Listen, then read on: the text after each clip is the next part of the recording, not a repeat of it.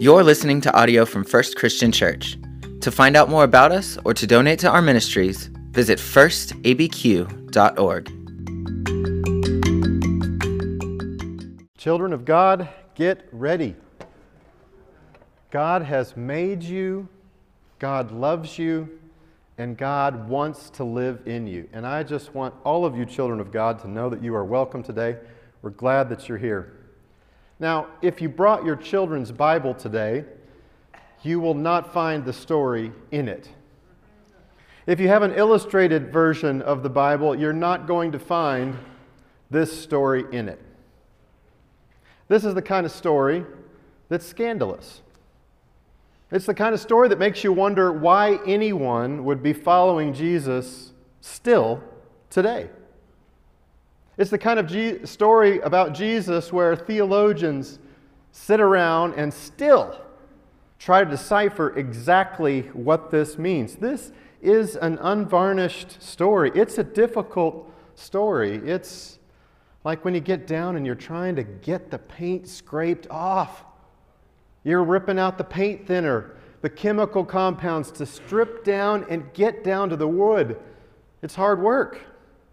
It's difficult to get to these kinds of stories because they show the extreme difficulty it is to follow Jesus and what that looks like. Today, Jesus takes his apostles, his disciples, on a little field trip. You know, why not go on a little trip for the summer? A little internship? A time when he is like a small group leader teaching and asking questions of his disciples. More on that in a minute. For now, let's stand for the reading of God's Word. From Mark, the Gospel of Mark, chapter 8, starting in verse 27. Hear the word of the Lord. Jesus went on with his disciples to the villages of Caesarea Philippi. And on the way, he asked his disciples, Who do people say that I am? And they answered him, John the Baptist, some say Elijah, still others, one of the prophets. But he asked them, Who, who do you say that I am? And Peter answered, You're the Messiah. And he sternly ordered them not to tell anyone about him. Then he began to teach them that the Son of Man must undergo great suffering, be rejected by the elders, the chief priests, and the scribes, and be killed and after three days rise again. And he said all this quite openly. And Peter took him aside and began to rebuke him. But turning and looking at his disciples, he rebuked Peter and said, Get behind me, Satan. You are setting your mind not on divine things, but on human things. And he called the crowds with his disciples, and he said to them, If any want to become my followers, let them deny themselves, take up their cross, and follow me. The word of the Lord from the Gospel of Mark. Thanks be to God. You can find your seats. This summer, my oldest is on an internship. We got to go and see him a few weeks ago where he's located and getting to do a paid engineering internship. The summer after my freshman year, I was on an unpaid internship, but it was in the northern part of Israel. It was an internship on an archaeological dig for a couple of months. And on, on this dig, you, you get to the boundary line, the border line between Israel and Syria. This farthest region where, even at the time of Jesus, this is Gentile country. This is non Jewish area, just barely inside of the place of Israel. In Caesarea Philippi, there is uh, a mountain called Mount Hermon. It's the source of the River Jordan. It's a source of spring for, for, for all the water that flows down through Israel. It, there's even a, a cave, an opening to a cave that is uh, to the Greek god Pan, where that god supposedly was born. It's thought to be the gates of Hades. Now, it doesn't look that way. I mean, even today, it's called a nature preserve, and you go and it's beautiful. There's water, green mountains, very lush, all this Roman architecture. In fact, Mark Twain, when he visited the area, he saw the site of where my dig was. There were Roman arches barely sticking up out of the ground. Well, my job was dirt. Lots and lots of dirt we could see 150 yards away the opening of this cave to the gates of Hades, a place where the great King Herod had built a white, glistening temple on the outside of that cave. It was a place where all kinds of animal sacrifices took place, sexual orgies, bestiality, all kinds of rituals here in this place and I was focused on dirt, digging in my square hole, thinking about this Greek god Pan who looked something like a goat. Four feet that were like hooves, like a goat, and the torso like a man, playing the flute, the nature god. Where I was digging was over what was found to be the palace of Herod. Herod the Great had built this temple and built this city and possibly built his palace. But Herod Agrippa II is the one that restored it and made this 10,000 square foot temple here in this place. Now, this place has been a site of worship to Baal or Baal for thousands of years fact, not just in Jesus' time, but stretched back to the time of Joshua, Baal-Gad, but all Hermon in the time of Judges. This has been a place of evil for a very, very long time. Well, Herod Agrippa II built this palace that, that when I was there, it was just lots of rocks. After I left, evidently people were digging down and the dirt started going into the ground and opened up a cavern of this massive temple that they have yet to fully uncover. And it's pretty easy to get lost, so it's time for you to go to sleep real quick. If you don't like history, if you don't like these kind of things, so just take a quick nap. There are two Caesareas. There's Caesarea Maritima that's over on the coast, and it's the one Herod the Great built that was this aqueduct and out into the ocean. Beautiful, beautiful place. And then there's Caesarea Philippi that Herod also built. Well, that's Herod the Great. Perhaps you remember another Herod in Acts chapter 12 when Peter is thrown in jail. Do you remember this? This is Herod Agrippa the first. Okay? Herod Agrippa the first was the grandson of Herod the Great, and he's the one who uh, put Peter in prison and who Peter escaped from. Are you asleep yet? Okay. Herod Agrippa II in Acts 22, he is the one who established Caesarea Philippi. He made his great grandfather's palace amazing, made this temple amazing, and he lived there. He's the one who he and his wife slash sister took up permanent residence right next to the temple of Pan. And they happened to be in town in Caesarea when Paul was in prison, making his big appeal to Caesar. No, I want to see the emperor. You remember that? It's Herod Agrippa and Bernice that come and listen to Paul and give a hearing. And Paul almost gets him converted until, in all their pomp and circumstance, they leave. Possibly to leave that Caesarea where they heard Paul to go back home to Caesarea Philippi. Okay, now I have to kind of wake you up a little bit. This amazing place of Caesarea Philippi, a place where, in a few verses, the transfigure of Jesus, transfiguration of Jesus would take place. This is where we're at. This is what we're dealing with. And it's the site of Jesus' little field trip, a little small group discussion where he asks a few questions. Did you notice that? Let's look at them.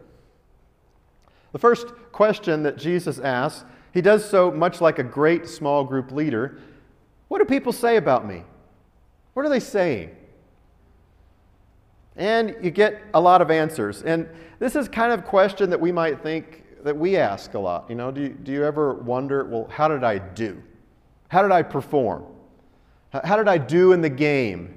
Did I speak okay? Was that presentation all right for work, right? We kind of are uncertain and we want to get some insight. Or maybe it comes early on in a dating relationship where you're asking someone else, does she, does, does he like me? Give me some inside info. Well, that, that's the way we are. We care about what other people are thinking. Jesus is asking a question that's a non threatening question that they can answer about what they're hearing. And they give the answer. Who do people think Jesus is? Dead people. I'm serious. Dead people. That's what they say. John the Baptist, that's the guy that Herod cut the head off. No, not any Herod I've mentioned yet but Herod Antipas. For those that are keeping track on your scorecard of Herods, Herod Antipas took the head off of John the Baptist. They think you might be him, reattached head, resurrected back. They think you might be Elijah, one of the great prophets from far, far old, or just some other of these nameless prophets that we haven't seen in a long, long time. That's who they think you are. Now, when we think about Jesus, I wonder what people say about Jesus today. Who is he? And I can hear you saying, well, he's the same, right? Well, right. But how do people today perceive Jesus? If he's leading this small group discussion there in Banias, in Caesarea Philippi, what do people say today? Well, I can tell you that the majority of people believe that Jesus was a historical figure. There's really not a lot of question. It doesn't take any leap of faith to say that Jesus lived. He's got a track record there. They also believe, the majority of people believe, that he was a great teacher. He said some profound things, that he taught about life in an amazing way. They can accept that. Now, calling him the Son of God or calling him God, 52% of Americans will not do, according to a study last year by Lifeway and Ligonier. 52%. And if you're thinking, scratching your head, that probably means a number of Christians believe that as well, right? That's right. 30% of evangelical Christians kind of wonder about whether or not he is God. Now, there'd be a lot of hand wringing. You could write a bunch of articles and say, oh, this is terrible, it's a tragedy. Some of these people may just be thinking a bit, thinking about Jesus being the Son of God, and maybe not answering it exactly as they might intend us to understand. Nevertheless, if we ask people today who Jesus is, he's a real person, a real teacher, and perhaps he was divine. Well, Jesus' second question, his next one, is a little bit more pointed, a little bit more personal. And he asks them, Who do you say that I am? This is a point where, in the small group discussion, you have to own what you think. You have to throw it out there and put it on the table. Own your position, own your perspective. And who speaks up first? Of course, he speaks up. He's like first in everything, almost. Peter speaks up first. You are the king. You're the Christ. You're the Messiah. He gives the right answer. He identifies who Jesus is.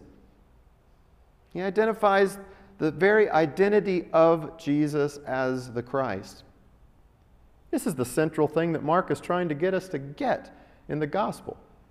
It's a clue that he gave us in the very first verse, the beginning of the good news, about Jesus the Christ, the King, the Son of God. He gives all that info at the front, and then here, at the midpoint, he puts it on us to say, Who do you say that I am? And we're given a chance to answer just like the disciples do.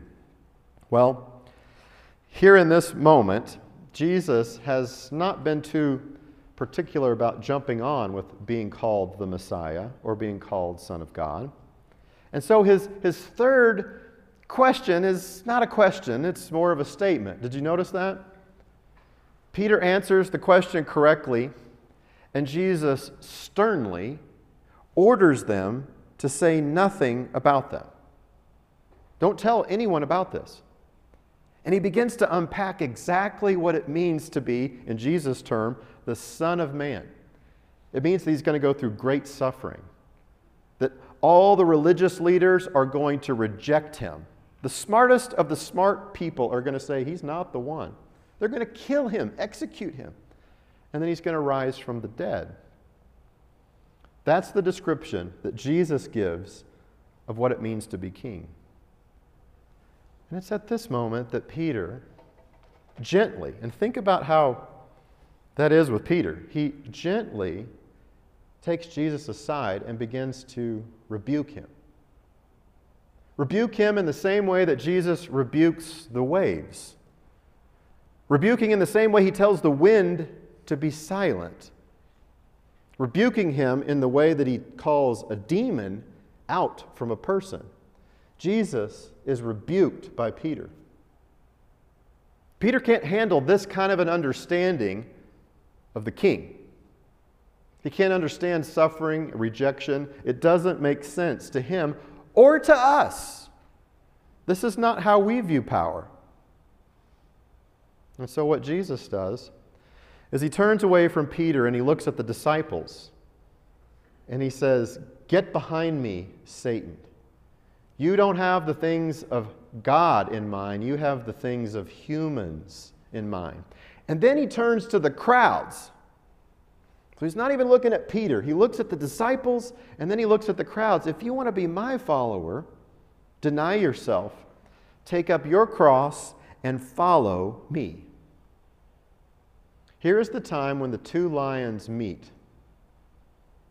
And this is the time that everyone remembers. This clash between the two lions is memorable. And I look at it and I, I'm thankful to Peter because he gives us an unvarnished look at how crazy Jesus' teaching is. It's nuts. To talk about a king who would die in this way, it does not make sense. Have you thought about it? I mean, we don't tolerate this kind of an understanding of power ourselves in terms of Christianity? How often do we use the name of Christ, Christianity, as a battle cry? Be afraid, take up arms, defend yourself, protect, right?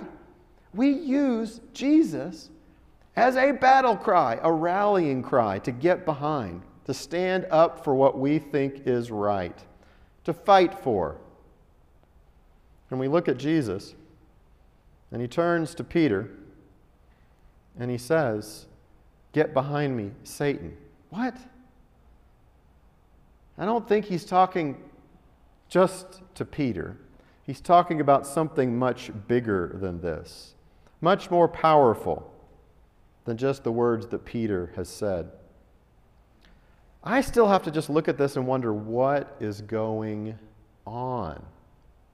And perhaps we've heard this story too much where we can't really hear it, but I want you to think about it in a new way. Here's Jesus standing in a place where rabbis of the day told Jews, don't go to Caesarea Philippi. Don't go there. And that's where Jesus takes to have his field trip, to stand there at the gate of hell and talk about who people say that he is. Now, think about that in a few chapters, in Mark or Matthew or wherever you want to look, but in Mark, in a few chapters, he's going to go to the temple in Jerusalem and say, ah, every stone's going to come a part of this. In the accusations in chapter 15 of why he's put to death, or in 16, when he's mocked on the cross, he said he was going to tear down the temple and rebuild it in three days. How is it that this rabbi goes into this place and says, I think I'm going to build my church right here. Jerusalem, it's going to come down, but I'm going to build my church here. This is crazy talk. Can you see it yet?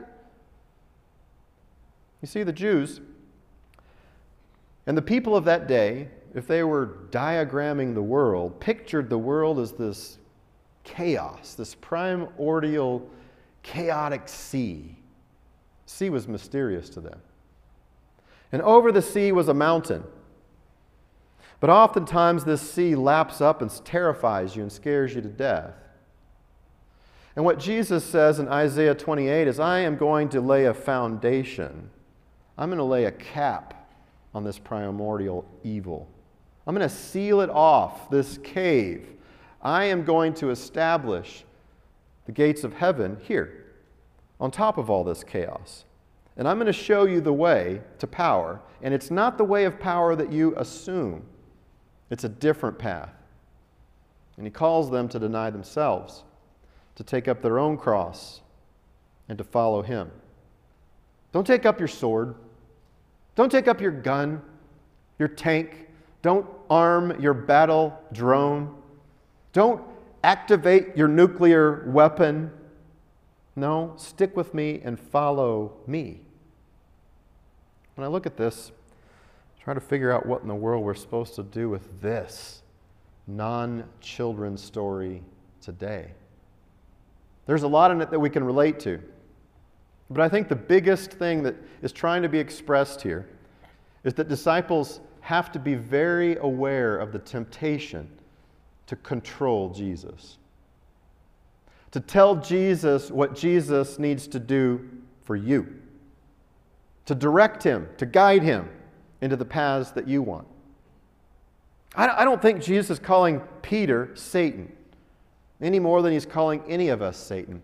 What he is identifying is the temptation to achieve and secure power by earthly means. That's the temptation. Just like the temptation of Satan, where jump up on the temple, fly, turn these stones to bread, just like Satan was tempting Jesus there to take power and take control. Here, in the words of Peter, he's being tempted to take the easy path, the path where everyone will look to him as the leader. And we're there too. Don't we want success? Don't we want to be on the winning team, the Christian team? to be the it church, the slick church, the one that has it all together. Am I right? We'll, we'll put up with a, a little bit of suffering. By that I mean, you know, we get a little ribbing at work. If there's some kind of big payout, if we're going to have some success, we'll, we'll take some persecution. But, I mean, don't kick me out of my neighborhood. Don't subject me to physical harm for standing up for who Jesus is. We, we want the big payout. We want the avoidance of suffering. We tend to direct and guide and use Jesus for our own powers, for our own pictures of what success looks like. And, folks, if we're going to take the confession of Jesus as King, we're going to have to affirm his path of suffering. We can't look at Jesus as just taking might and strength and victory into his hands, titles and positions, without understanding the suffering that he told us he was going to go through. Suffering that he invites us to follow him into. Peter represents what all of us are as disciples his mistakes, his missteps, his foibles all of these things give us comfort and hope. We're not above suffering, we're not above difficulty. And this confession that he makes is the foundation upon which Jesus does build the church. If we looked at the Matthew story in Matthew 16, 18, here in Caesarea Philippi, it makes a lot more sense, doesn't it? Upon this rock I will build my church, and the gates of Hades will not prevail against it. The gates of Hades, that today is a nature preserve, a river, a peaceful aqueduct. If we want to pursue Jesus, we have to come to terms with the very difficult reality that we will share the fate of the one that we follow. And we have to ask ourselves if we're willing to follow Jesus to the places that he's going. Not just where we want to go or where we think we ought to go, but where Jesus is going. these crazy things that Jesus spoke openly about, challenge us. Challenge us not to take the easy path of what we think is successful, not just to stick to our own plan, not just to be focused in on our fights and our victories. It's okay to raise some of these with Jesus, right? We probably have our own little disagreements, just like Peter did with Jesus. Are there places where you're kind of having it out with Jesus right now? Some arguments that you're having? Things where maybe he's not doing what you want him to be doing in your life? Are you there? Sometimes we think that we get to choose our exit strategy from this life and exit as we wish, but we don't. Sometimes we're completely unaware of the forces that are going on around us. To be on a peaceful dig right there at the gates of hell, looking at all the allegiances that can be out there. So maybe we need to think for a bit about what are our sacred spaces today? Cave of Pan is just a place to visit now. But what are our sacred places? Is it the stadium? Is it the marketplace? Is it Google? Is it our work? What are the things that we just can't let go of? Like our phones, our cars, certain people? What are those things that we entrust power and think are the way to the exclusion of who Jesus is? Well, I told you at the front this was not a story you can find in your children's Bibles because it really just leaves us with one question to think about, one question to wrestle with, maybe for the rest of our lives, is who is Jesus? Who is Jesus for us? And am I willing to share in the fate of the one that I follow? Am I willing to go to the places where Jesus is leading me to go? Let's pray. God, we confess that Jesus is Lord, that He is the Messiah, that He is the Son of God. And we also confess that our understanding of that is very limited. And often our ability to apply that, to truly let you be king, our abilities are pretty deficient. So we pray that you'll open up new avenues of understanding in our life, of places that you need to take over, of strongholds that we have protected in our own heart and lives, things that we just think are so, so important, when in reality they pale compared to the glory and the grandeur and the splendor of what it is for you to make us, to love us, and to want to live in us. God, we pray that you will come quickly through Jesus, who lives and reigns with you and the Holy Spirit as one God now and forever. Amen.